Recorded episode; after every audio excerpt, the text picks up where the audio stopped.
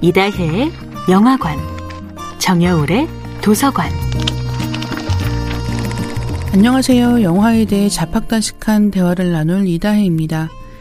이다혜의 영화관에서 이번 주에 이야기하는 영화는 2014년 영화 나를 찾아줘입니다.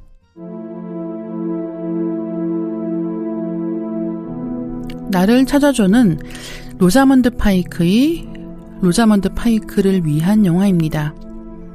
첫 장면도 마지막 장면도 로자먼드 파이크가 장식하고요. 나를 찾아줘 첫 장면에 웃는 듯도 아닌 듯도 한 무표정은 무척 강렬한 인상을 남깁니다.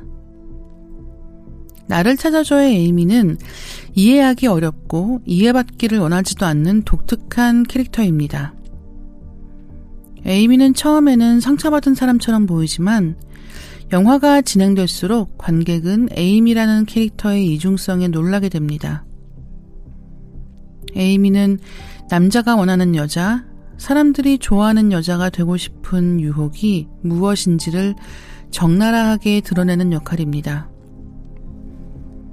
부모님이 쓴 소설 속 캐릭터와 같은 이름을 가진 에이미는 사람들의 막무가내 호감과 막무가내 관심에 일찌감치 노출되어 성장했습니다. 그리고 닉과 사귀고 결혼하면서는 남자들이 원하는 cool girl이라는 이미지를 적극적으로 내면화합니다. 로자먼드 파이크는 그런 에이미라는 캐릭터를 절묘하게 연기해냅니다. 데이비드 핀처 감독은 로자먼드 파이크에 대해 이렇게 말했습니다.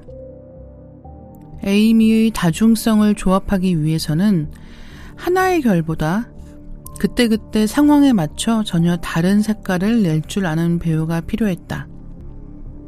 한편의 영화지만 나를 찾아줘 안에서 에이미는 매번 진심을 다해서 천사였다가 악마였다가 광인이었다가 평범한 아내였다가 하는 식으로 탈바꿈해 나갑니다. 로자먼드 파이크 역시 에이미를 연기하기 위해 에이미의 감정을 통째로 이해할 필요는 없었다고 인터뷰에서 밝혔더라고요. 나를 찾아줘를 보고 나면 벤 애플렉의 나사 빠진 미소와 로자먼드 파이크의 더 이상 조일 수 없을 정도로 나사를 조인 듯한 무표정을 잊기 어려우실 거예요. 그게 천생연분이라는 걸까요? 이다혜의 영화관이었습니다.